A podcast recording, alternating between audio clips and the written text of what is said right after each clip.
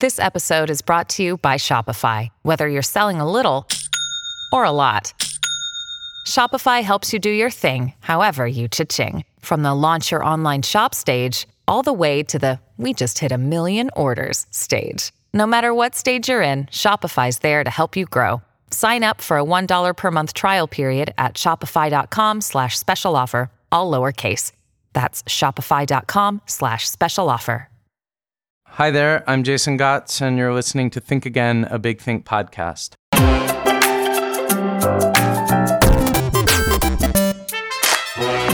have a confession to make. Literary magazines have always kind of intimidated me. Give me an eight hundred page impenetrable work of literature any day. Like Captain Ahab, I'll pursue it relentlessly unto the ends of the earth until it unfolds its briny secrets. But facing a shelf of lit mags at the Strand bookstore, I always feel either underdressed or overdressed, like A Dream Where You're Naked at the Vienna Opera or in head-to-toe Ralph Lauren at a Sonic Youth concert. Maybe all this started when I wrote a poem on the back of a napkin about a butterfly that, quote, split into bloom from the lip of a rock, and sent that napkin to the offices of the N Y U Violet or whatever it was called, and they somehow failed to publish it. I don't know. I'd keep this between me and my therapist, but I bet I'm not alone here. And yet, the literary magazine industrial complex is where so many of our greatest writers first see print. The Paris Review, for example, which first appeared in spring nineteen fifty-three, has published Adrienne Rich, Ralph Ellison, Zadie Smith, Ali Smith, Nabokov, Philip Roth, and the list goes on and on and on. And if you can get over yourself and actually read it, it's pure pleasure. It's an immersive, eclectic refuge from the business and the busyness of the world. This summer, Emily Nemens was named the new editor of the Paris Review. She's a poet, short story writer, essayist, and illustrator who previously co-edited the Southern Review. At thirty-four, she's a fresh new steward for this venerable old literary gatekeeper. And it's an opportune moment to ask or re-ask the questions, who is a literary magazine for? What is it supposed to do? And how can it do that better? Welcome to Think Again, Emily. Thank you. Thank you for having me. I was thinking about the beginning of the Paris Review. Was William Styron the first editor, or was he involved early on? He was on? involved early on. He wrote sort of our, our manifesto separating the Paris Review from the trend in little magazines at the time, which had fiction and poetry, but also a lot of criticism. And right. um, from the very beginning, the Paris Review was interested in, in going straight to the source and celebrating literature, removing the intervention of the critic. And the interview series sort of was our bridge over to um, commenting and, and engaging in literary practice. So rather than having somebody at a desk analyzing the work, going to the writer and say, how did that happen? I mean, in terms of how those interviews are conducted and how they've evolved, is there sort of a philosophy to the to the approach? There is, and it's different than pretty much every other interview out there. I come from an oral history background, and so I love the expansive, expansive, expansive interview, you know, going all the way from day one to, to the end of time. Um, the the goal for the Paris Review interviews is to capture as much as we can of the writer's craft and practice and influence and, and life, and get them to share work that they might not share in a standard interview, that mm-hmm. they might not have time or the inclination to reveal to, you know, a journalist on deadline. And so the way that works is often there will be two, three, four sessions, sometimes, you know, in the course of a month, but oftentimes over the course of several years, um, a conversation, then a new book comes out six months later, then another conversation sort of circling back to themes. Rather than a verbatim transcript in the magazine, it's stitching those together. In the coming uh, or the new issue, there's a long interview with Frederick Wiseman, yeah. uh, who I, I was very interested to learn would prefer not to be thought of as a documentary filmmaker, but rather as a, I mean, almost a, a kind of novelist. Right. And when, you know, he sort of lets the hood up and shows how those stories are crafted, it makes sense that he doesn't see this as documentary. It's not journalistic. It's um, yeah. the way he's building his stories is it has a lot of his fingerprints on it. And I still think they're true, but I thought that was a really interesting moment. And, you know, with Fred, for instance, he's eighty-something, right? He's done right. a million interviews. And so part of the challenge in that case was to look at those interviews, see what he talks about, and see if he could talk about something else or something more, like push him just, you know, we want everyone to be happy, but try to get them to reveal a bit more of themselves in their practice. You know, as editor, there's a certain amount of yenta involved where, yeah. you know, I'm trying to figure out who's the best person for this conversation. Sometimes it's someone I know personally, but is often it's asking the right people to recommend people and, and, and casting a wide net, because you can't expect every a good interviewer to necessarily be well-versed in, you know, poet A or right, right, fiction right. writer B. And and so then as those conversations are going forth, you know, the first one, no pressure, just let it let it roll. We look at that transcript, and then it's sort of more nuance of, can we get a little bit more of this vein? Can you go down that road? Right. Um, those follow-up conversations are really important for that. But it's all with nuance and a lot of finesse, because, yeah, with a sheet of paper and these hard-hitting questions, you're gonna you're gonna get a stone wall. Going back to that kind of the like origins of the Paris Review and the the kinds of things that, you know, what it what it stood for in the beginning. And and then you coming in in two thousand eighteen, how are, how are you thinking about that? I mean, first of all, you've done an amazing job with this issue, but it must be totally mind-boggling in some ways, jumping into the middle of this sea of this yeah, I mean, it was long-standing a, thing. Yeah, I, I mean, the logistics of putting together the first issue, doing it in two months rather than your standard three, doing it without a managing editor, like all of that was uncomfortable, but it got done, and I'm really proud of the result. Sort of more broadly, I think your question is sort of just taking on the institution and yeah. how does that feel? And, you know, I've been thinking about, you know, I, I thought about that writing my application uh, six months ago. You know, I thought about that every step of the way in terms of why I wanted to work here and what I could bring to the magazine. And I think in a lot of ways it's a return to, to that origin and a young, energetic staff that's willing to take some risks and try new things. Did you, I'm sorry, did you hire like mostly a new staff when you came on? No, just a few, uh-huh, um, uh-huh. a few positions. Um, the staff is great. I think that the year, despite all the tumult of this year, that they've continued to do really great work. But with any transition, there's a little transition. And so um, we were understaffed this summer. You had no managing editor. That's incredible. Well, at the Southern Review, we were a two-woman band. Um, I felt like I often had, like, you know, a hi-hat on my elbow and, right. and cymbals between my knees. We were co-editor structure. And so I did everything from acquisitions to proofreading. And, and so it's familiar. I mean, I think that's like almost universally true in media these days, unless you're at the New York Times and maybe even there, that everyone is used to wearing a lot of hats. You know, we're a staff of ten. But our circulation is big and growing. I think we're at five thousand okay. subscribers from last year at this time. And what we can do, you know, if I was able to accomplish what I did in Louisiana with two, what can I do with ten? And if we can launch people's careers with a circulation around two thousand, what can I do with a circulation around twenty-five thousand? So that really, I mean, that really is an important role that literary magazines play that I think maybe most people aren't aware of, is that you do launch people's careers. I mean, that basically the lit mags discover often, not not yeah. solely, but often discover emerging writers, shepherd them along before they have a book.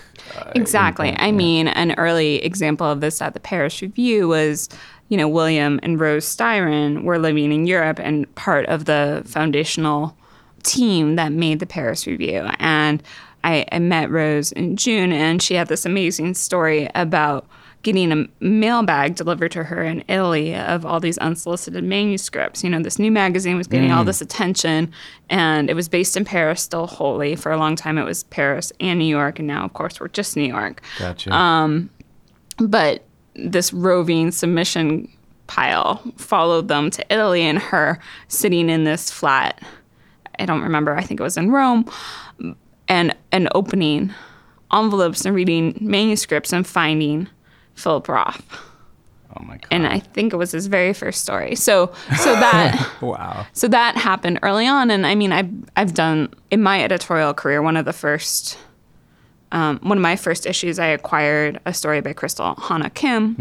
and it was her very first publication. And And tomorrow, actually, I'm going to go to her novel launch. Her debut novel is coming oh, wow. out and from William Morrow, and it's getting all of this great press. But, you know, that's been a constant for literary magazines. We don't have necessarily the um, the constraint or the engine of having these really successful novels or the huge right. outlay um, from a marketing perspective. So we can take some risks, try some new writers, and, and really just follow that enthusiasm.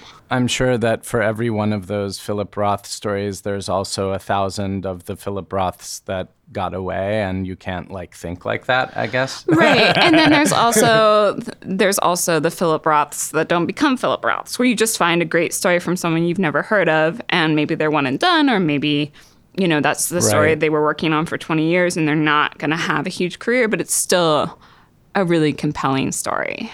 I'm interested in the question of like what is good. How do you think about that in terms of what constitutes quality, or is it just more a an intuitive It's process? Fairly intuitive, but sentences matter. I, I guess for me, every time I read a new story, I'm thinking about it on a line level and then on a, on a much larger scale, the macro scale of what just happened in the story. What's right. the ambition of it? What is the writer trying to do? Do they land that? For instance, a couple having dinner, like that could be very boring if there's a huge emotional reveal or some real deftness of language, or, or the dialogue is really just out of the park. I would be excited about that. Usually I'll have to read things twice or three times. The promising ones, you know, I'll read it at a different time of day a few days later and think about, am I more excited or less excited about this Gotcha. The second time around? So so it is taste and it is intuitive, but I do have a pretty long list of things that motivate me to get excited about a piece of story, of literature. Are there boxes that you feel it's important to check as well, just culturally speaking at this time in terms of diversity and so on, or are you trying to deal with pure meritocracy of story writing on, on, on its own? Um, the story comes first and the story comes last, but I am interested in making a balanced table of contents. And so the way that manifests for me is acquiring the best writing I can find and sort of thinking about it across several issues. So, right. you know, I had two sort of satirical near future alternate reality stories. Love them both, wanted them both, but to have them in the same issue would have been a disservice to them both. So I'm spreading those out. Um, right. You know, I, I'm sure you noticed in two two six, it's all women, and that wasn't a comment on gender. That was a comment on, I read three or four hundred stories and these were the top six. But that being said, I was interested in different kinds of storytellings, different different tempo and, and tenor and, and different life experience and narrators that will take the reader different places. So it's diversity on many levels is a consideration. One of those post-apocalyptic stories, there is a medication that's being given to yeah, people. Yeah, it's called The Freshening by yeah. Rachel Kong. Yes. Yeah, and which is hilarious and bizarre and strange and wonderful. So people are being given a sort of mandatory medication that's been voted, like the public has accepted this, yes? Right. There was, I think, some sort of referendum referendum in the public. There had been all these race riots in America, and the solution was to take a pill in which Um, you essentially went colorblind, and everyone ends up looking just like you. Yeah, and which is terrifying. But the way the narrator, she's she's so conversational and so candid that she doesn't have anxiety, or she does have anxiety about it. But the way, almost casually, she's approaching this huge cliff. And it's interesting that that's the solution. The solution is is not that. It's not that everyone looks the same. It's not that innate prejudice is erased. It's that everyone looks like your demographic. Right. Yeah. Right. I mean, certainly it might be a practical solution to race riots, but the idea of all white people seeing everybody as a white person right. it would well, be outrageous. I know? mean, more specifically, it's a ridiculous solution. yeah, but yeah, like, yeah, yeah. I guess the moment that she indicates of like a near political future, and that from from where we are as readers, getting to to that moment in every other way, the world seems the same, right? And, right. and so that's the the frightening or startling or very smart thing that she does, is that it's this ridiculous premise, but her friend community, her everything else that's going on in her life in terms of missing her mother and, and being lonely and looking for a companionship, that happens right now. That happens for right. all of us. You know, the fact that that was the that was the first story in this volume, that said something to me. I mean, that that was kind of a clarion call, and clearly that was in, intentional. It was intentional. I mean, it's a story about a reset, a reset gone awry, of course. And so, you know, we can go also to the fact that this is a moment of reset for the Paris Review. As listeners may or may not know, the editor that you're succeeding came down in the Me Too moment. You know, that they picked a young woman to lead the magazine, that, you know, it's someone that doesn't come from that community, and sort of a reset in terms of a fresh start. I mean, obviously, I've been working in literary magazines for most of a decade, but, you know, doing it independently and geographically removed from New York, uh, I think gives us a an opportunity to turn over a new leaf. The previous editor was very much like in the family of the Paris Review for a long time, is that right? Well, yeah, and and I mean, it's a New York institution, and I want it to stay a New York institution, but New York is not the only place that people read, and it's cer- certainly not the only place that people write. And sure. so I think, you know, I have this network, uh, having lived and worked in the South and originally hailing from the Northwest, I have a network and an awareness of sort of a, a broader literary community. And so I love New York. I'm so excited to be back here and to meet all the writers and agents and editors and, and people that are making publishing go around here has been great, but there are other resources out there and other readers, and, and trying to bring them into the fold as much as possible has been a priority for me. In broad strokes, and at risk of us like flying off into abstraction, okay. what do you think, you know, your exposure to other parts of the country, to literary communities in other parts of the country might start to bring into the magazine in terms of the voice? You know, I don't want it to become the South of France Review or anything like that, but I think, you know, there's great work being written all over the country, and I, I come with this expertise and this knowledge of what's going on in contemporary Southern literature. What is going on in contemporary Southern literature, broadly speaking? I mean, there's a lot of different strains. There are several things that everyone's thinking about in terms of environmental impact and, and global warming, and and that is at the foreground and the forefront in the South. I mean, just because Louisiana's sinking, right? And right. when you think of Beasts of the Southern Wild or, um, you know, some of the Katrina novels, global climate change has really affected the South in a way that it necessarily not has not necessarily touched other parts of the country. So I think that there's some really exciting work being done about climate change in the South. I think, you know, thinking about race and race relations, um, you know, everyone, Rachel Kong's thinking about it. Um, everyone's thinking about it now, but that work's been something Southern writers have been exploring for quite a while. You know, and then this is going to get like a little woo-woo or abstract, but, you know, there's also just a different pace of storytelling and a different style of storytelling, and we've all been impacted by, by Faulkner and by Welty and by O'Connor, and not just Southern writers, but all writers, or most writers, many writers. But I think that the opportunity to sort of write outside of the industrial comp...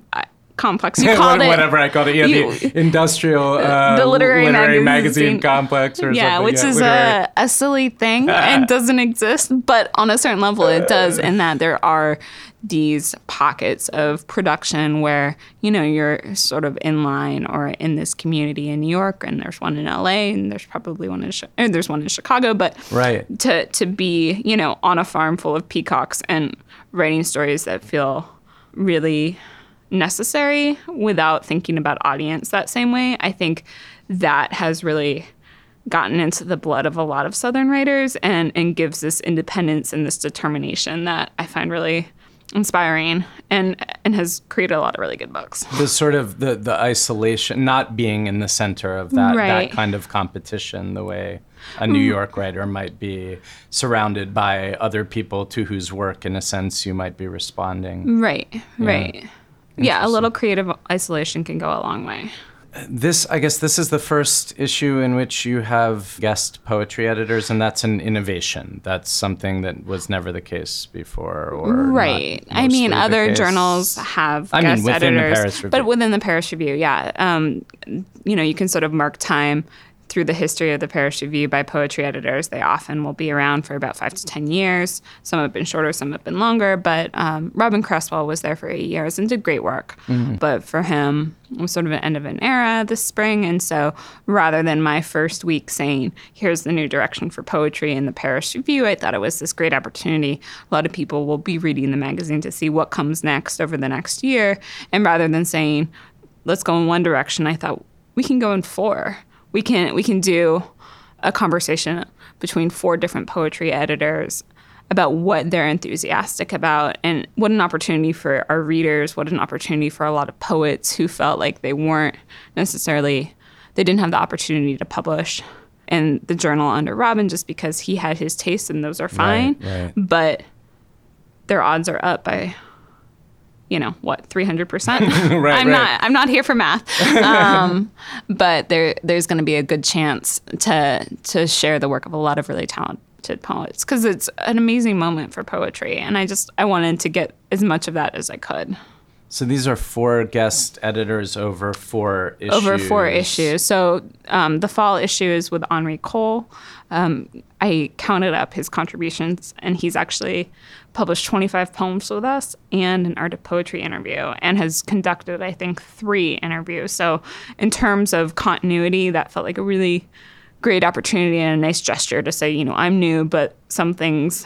Here's here's some traditions that I really want to acknowledge and embrace and, and respect in my first issue. And, you know, he found new writers, but he also, being an older poet, I think, is seeing this moment of, of youth and energy in poetry and is excited about that, but also wants to sort of reaffirm an older generation doing good work. So... You know, we were joking, like, there are several retirees, quote unquote, in the magazine. And, and that's not... You know, that's not retro or a throwback. That's just an opportunity to discuss. Writers are making new and exciting work at all stages of life. As editors and as magazines, there's there's such a pressure to find the next new voice. Right. And, I mean, what about Louise Glück? Like, I just want a new poem from her.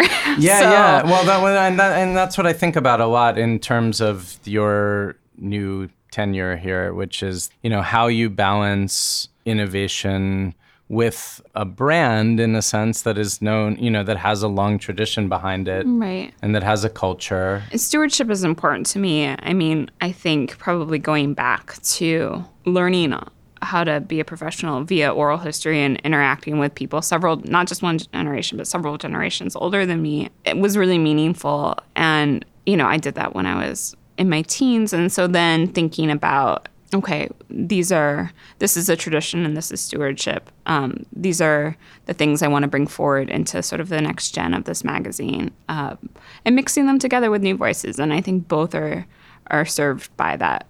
There's a political crossroads where that can get fraught. Like that, that attempt to keep that balance can get difficult, which is to say, some of the decisions that are having to be made, and, and you know, I think some are Some are going to be made well and some are going to be made poorly around the demands mm-hmm. that individuals are making in terms of representation, in terms of like who gets to speak for them, et cetera. You know, these are battlegrounds, and at those battlegrounds, some traditional writers are getting critiqued in a, ve- in a very mm-hmm. harsh way, or even, mm-hmm. you know, thrown out the window. Um, Yeah, and I, I don't have I don't have an answer to yeah, that. There's no I am one just answer. mindful of it. I mean, at the Southern Review, we had three thousand previous contributors.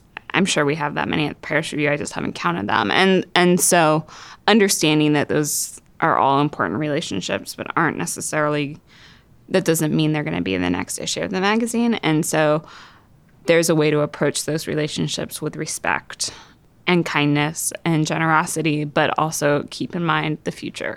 Like, I, I'm aware of the politics and I follow the media news, but I think it's more exciting to follow literature. And, you know, I'm aware of what's going on in scandals at different magazines, and even the scandal or what happened last fall at the Paris Review. And I want to be aware of it, but I don't think contributing to that media cycle is necessarily a productive way forward. I think this would be a good place for us to move in a completely divergent direction. And for the audience, this is where the video team at Big Think has picked a couple of surprise clips on various subjects uh, for me, for Emily and me to discuss. And we haven't seen them before, and we don't know what they are. So I'm so excited. Hey, it's Kaylee Cuoco for Priceline. Ready to go to your happy place for a happy price? Well, why didn't you say so? Just download the Priceline app right now and save up to sixty percent on hotels. So whether it's Cousin Kevin's Kazoo Concert in Kansas City, go Kevin, or Becky's Bachelorette Bash in Bermuda, you never have to miss a trip ever again. So download the Priceline app today. Your savings are waiting. Go to your happy place for a happy price. Go to your happy price, Priceline. All right, this one is with Mickey Agrawal, and it's called A Lesson in Business Success from the creators of Thinks, Tushy, and Daybreaker. At the time, nobody wanted to talk about periods. Not a single press wanted to talk about it. America's not ready to talk about this, Mickey. You know, that was what I got every single day in two thousand thirteen, fourteen, et cetera. And it was really, really, really hard. And so in two thousand fifteen, we had scaled the business enough digitally that we wanted to launch our first out-of-home campaign, our first subway advertisement. And, um, you know, we were so excited. We, you know, my team spent weeks sleeping under their desks, you know, make, designing this, these incredible campaigns. And um, we, you know, we ran, we ran up against an issue, which was the New York City public transit system officials basically said that we they could not publish our ads in the subway because of the word period. And they said, you know, you know, people, the, the people in the subway will be offended by it. It's offensive to riders. And we were like, interesting, you said that. And oh, no, you didn't. And um, it was really, it was a powerful moment that, you know, in the rest of the world, periods are so tabooed. In Nepal, women are still sleeping outside. They're in, in like, because if, if, if they sleep inside their homes on their periods, then snakes will come eat their dads, literally, or the husbands. That's literally still happening. And um, and so, you know, the fact that in the most progressive city in the world, New York City, we could not put the word period in the subways was really like, wow. It, it really brought this sort of this Why, conversation. Like grapefruits could be put on, you know, your breasts. Like there's so many other sort of breast augmentation ads, so many other sort of very sexual ads that could be on the subways, yeah. But not periods. Yeah, know? It was really crazy. Like. So there was such a such a you know double standard. You know, you can use bre- grapefruits to represent augmented breasts, but you couldn't use it to represent a woman's part. That you know every single human is here because of that important time of the month. Not man, not one man, not one woman could be here without that important nutrients to feed the baby as we're in utero. So the fact that it's considered taboo is crazy. And so we decided instead of just slinking away to, um, you know, and, and, and put away this idea of doing New York City subway campaign, we were like, fuck it, we're gonna go fight it. And um, and we put out an art, we, we basically sent an email out to all press, which which when we when we threatened the New York City public transit system, we were like, we're gonna go to press. And they were like, go ahead. And we were like, you called my bluff. I don't know any press. Shit. And so I had like, I like found two contacts in press that I'll I never forget. Knew. I'll never forget this. Mickey and I were DJing that night. Do you remember that? Yeah. We were DJing a party that night, um, some nonprofit party, whatever. Oh, and yeah. And Mickey was like, oh my God, they wrote me back. I'm like, what do you mean? She was like, she's like, I put subject line scandal. New York City scandal. New York City scandal. And sent to all this press and media. And one of them wrote her back. And we, I remember she was like on her phone, we're like in the middle of like a D J set. And she's like, holy shit, someone wrote us back. Yeah. And I remember being like, and it was oh so God. Funny because Forbes and Mike dot com both wanted the exclusives. At the time, I was still like, you both can have the exclusive. And they were like, that's not how it works. And I was like, what do you mean? Like, no one's paying me money. So what are you talking about? Exclu- like, what? I didn't even know. Like, I thought exclusive meant they would pay you money. To, I don't know. I So I I got actually in trouble because I gave them both the exclusive. And eventually, um, Forbes backed down and Mike dot com took the story, and it went viral internationally. My first thought was how far we've come, considering this summer, it seems like all the subway campaigns are about E D, so um, I'm I'm glad to know the woman that that changed All the subway campaigns are about oh, oh erectile, erectile dysfunction. dysfunction. Yeah, yeah, yeah, yeah, yeah. Um, so these women, they they really opened the floodgates, and I, thank thank goodness we thank have goodness. erectile dysfunction ads everywhere. Yeah, and those sad cacti. Um, no, I, I I mean it's inspiring to hear this story, and and just a reminder of how uphill it still can be for women trying to get opportunities and equal coverage, and I find in I, the most progressive city in America. I mean, I was not aware that they had had that backlash from the New York City subway system. I've been seeing their ads all over Union Square, you know, since, but that surprises me. I mean, that the word period itself was still taboo, and like on what grounds New York City could possibly have said that and, and stood behind that. I, I, yeah. It's hard to understand. The other piece of this that I think is interesting is that they send a, a memo out saying scandal. They get this kind of viral campaign going. Um, and the reality is that they're motivated to make a lot of money. Like, I mean, they've got, they're, it's two things. I mean, you know, they're making, the, the, the company is breaking ground socially in a sense, but they're also business people. This right. is not a pure like feminist right. protest, as it were. Right. This is a product. Yeah, yeah. So, I mean, I feel... An evergreen... Pro- well, not evergreen, but, you know, twenty-five, thirty years. More than that. thirty years. Yeah.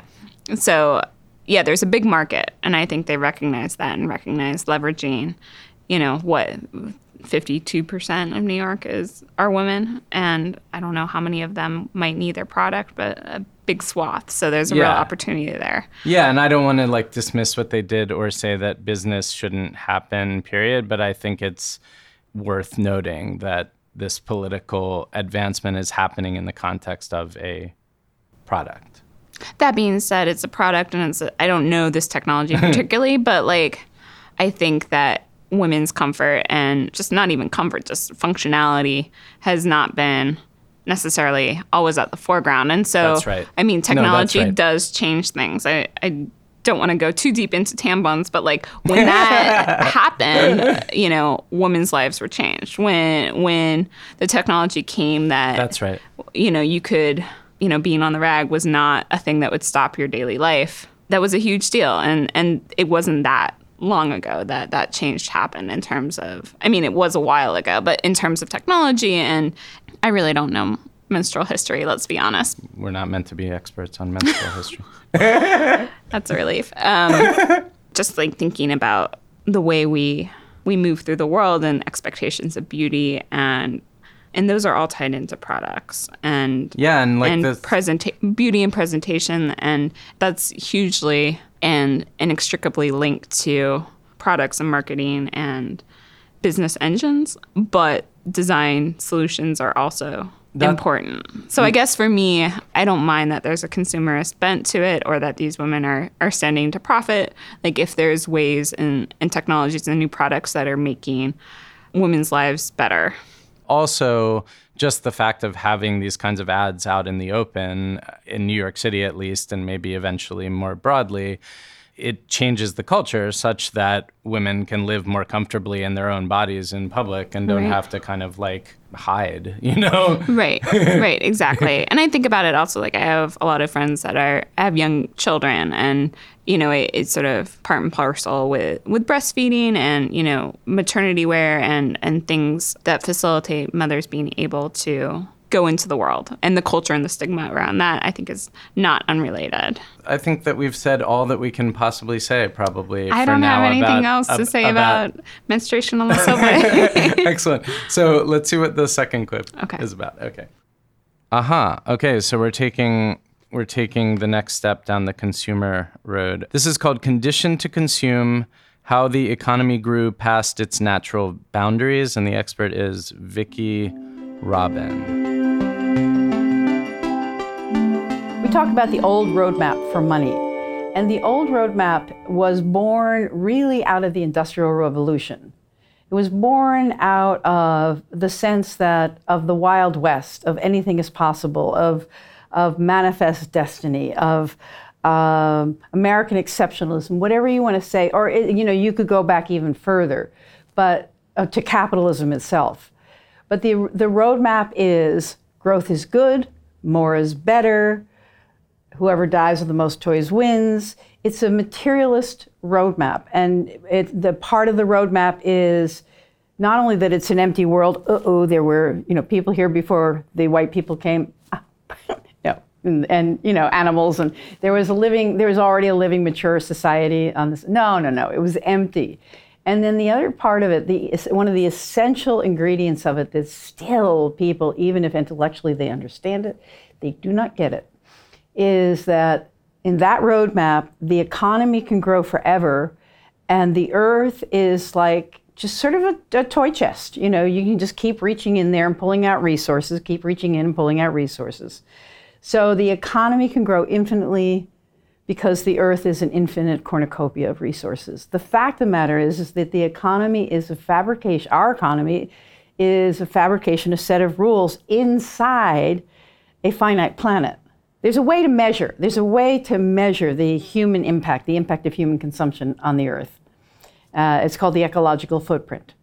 And they can measure every little scintilla of, you know, my watch and my eyeglass, everything I have, everything we sit in, everything we walk around on. They can measure that in terms of the amount of the planet it took to develop that. So we have measured the amount of planet we have, and humans are consuming more than the amount of planet we have every year that can be regenerated ever since nineteen eighty-six. You know, that to me, that was that data about overshoot has been a central feature of my life. Like when I learned that, it was just sort of one of those things that's obvious, like certainly we want to change. so um, so the old roadmap, this idea that the earth is a set of infinite resources and the economy can harvest those resources every which way from Sunday in order to produce economic growth, that's fundamental. And then it trickles down to the human as more is better. And part of that is as the economy grew, as industrialization permitted more products to be produced uh, with less human labor, uh, there was a sort of a peaking out of, of consumption around the nineteen twenties. And it became a problem. Like, what are we going to do? So there's several ways to expand markets. One is you export, and another is to educate your citizens to want more than they need. And then you've got an infinite way to, you've got an infinite market called the endless willingness of people to uh, buy into the story of more is better and keep buying stuff. I feel like I'm only now starting to understand or, or really feel the extent to which consumerism is like the driving force of our culture.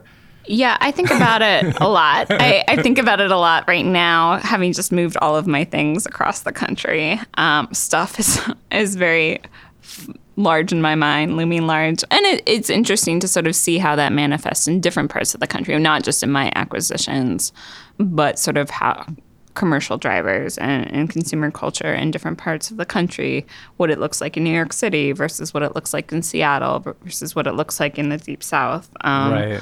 The Mall of Louisiana is a real force to be reckoned with. People come, it's the only reason people come from New Orleans to Baton Rouge, just to go to that mall, because it's the best mall in the state. It, it looks a lot different in New York, but it's definitely still there in terms of, you know, what your sofa looks like, or um, what kind of clothes people are wearing, and, and, and self-expression.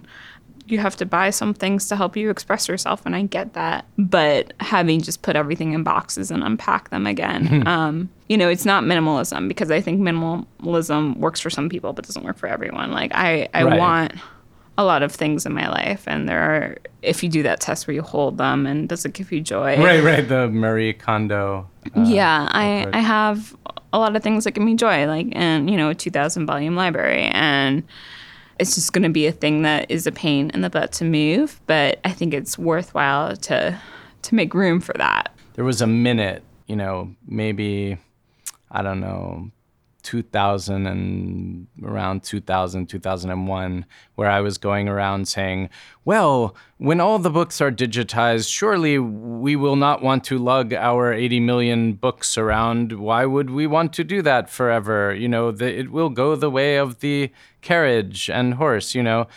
And indeed it might, but I now very, very much understand why I would want to lug my books around with me. It's yeah. a very different thing, browsing your shelves.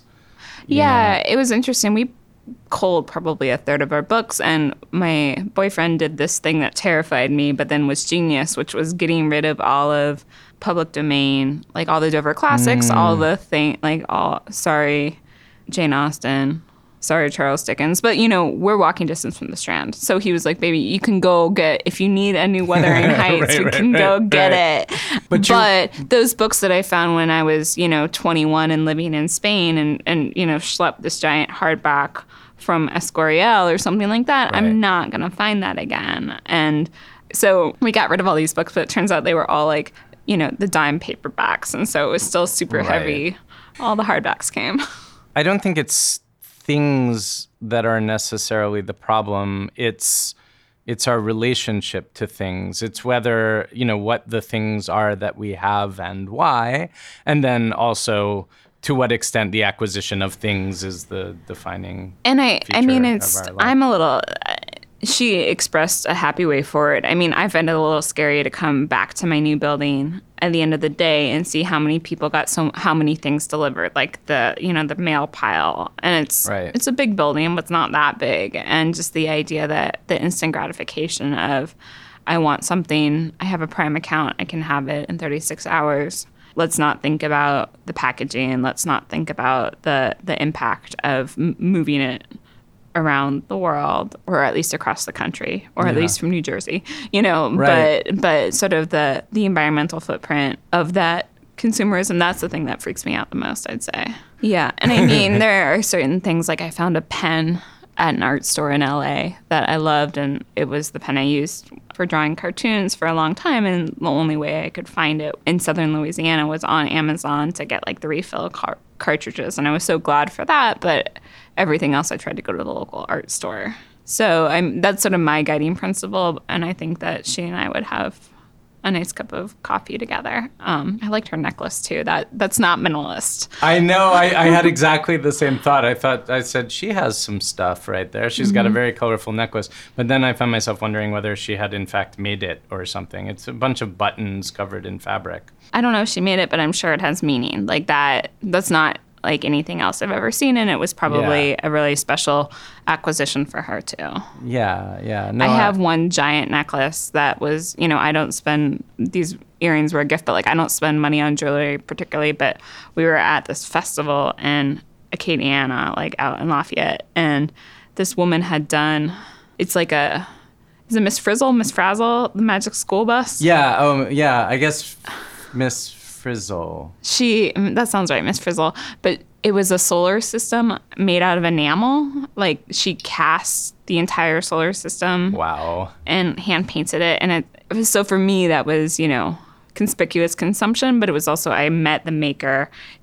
I, I know that spending a ton of money on this piece of jewelry, a ton to me, a ton to her. Like it was the most expensive necklace in her shop. But like, I mean, we're not going to Tiffany's here, you know? Yeah, so, yeah. But like that and exchange, that was the kind of sort of capitalist impulse that I like. Yeah, I think that's great. You're supporting an artist, making it possible for them to make a living, making something beautiful with their hand. But, you know, the other end of that was like, I got this job and I was like, oh shoot, I need a lot of new work clothes. And that exchange of like going to get new outfits or shoes that I felt like were socially acceptable for these kind of engagements, that was not fun. You know, there are people that are going to incredible extremes to try to live off the grid and so on, and God bless them if that's what what they're trying to do. But I think for most of us, it's it's a question of like micro decisions about what's better than what, how to live as well as possible. Right, right. It's a navigation and acknowledging, acknowledging that you're on the grid,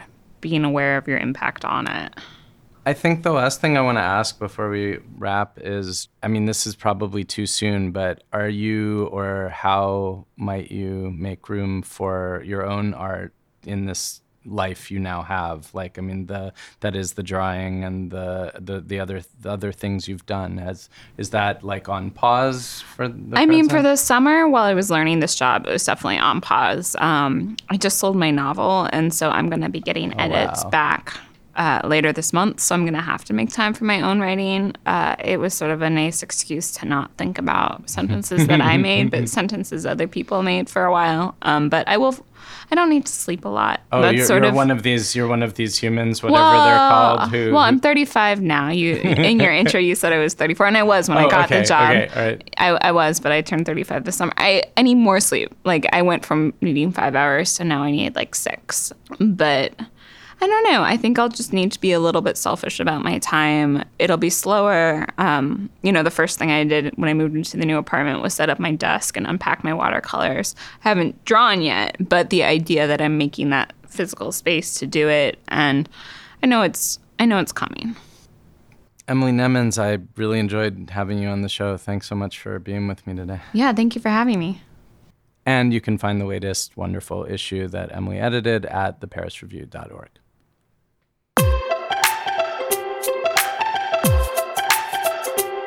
And with those thoughts about marketing and consumerism and how the sausage of literature is made, we are back for the fall semester of Think Again, a Big Think podcast. Lots of amazing stuff coming your way. Next week, an episode entirely about personality typing and the Myers-Briggs test and its very strange history. If you want to join our conversation in between episodes, come find us on Facebook at Friends of Think Again, a Big Think podcast. And we'll be back next week with something completely different. Hope you can join us.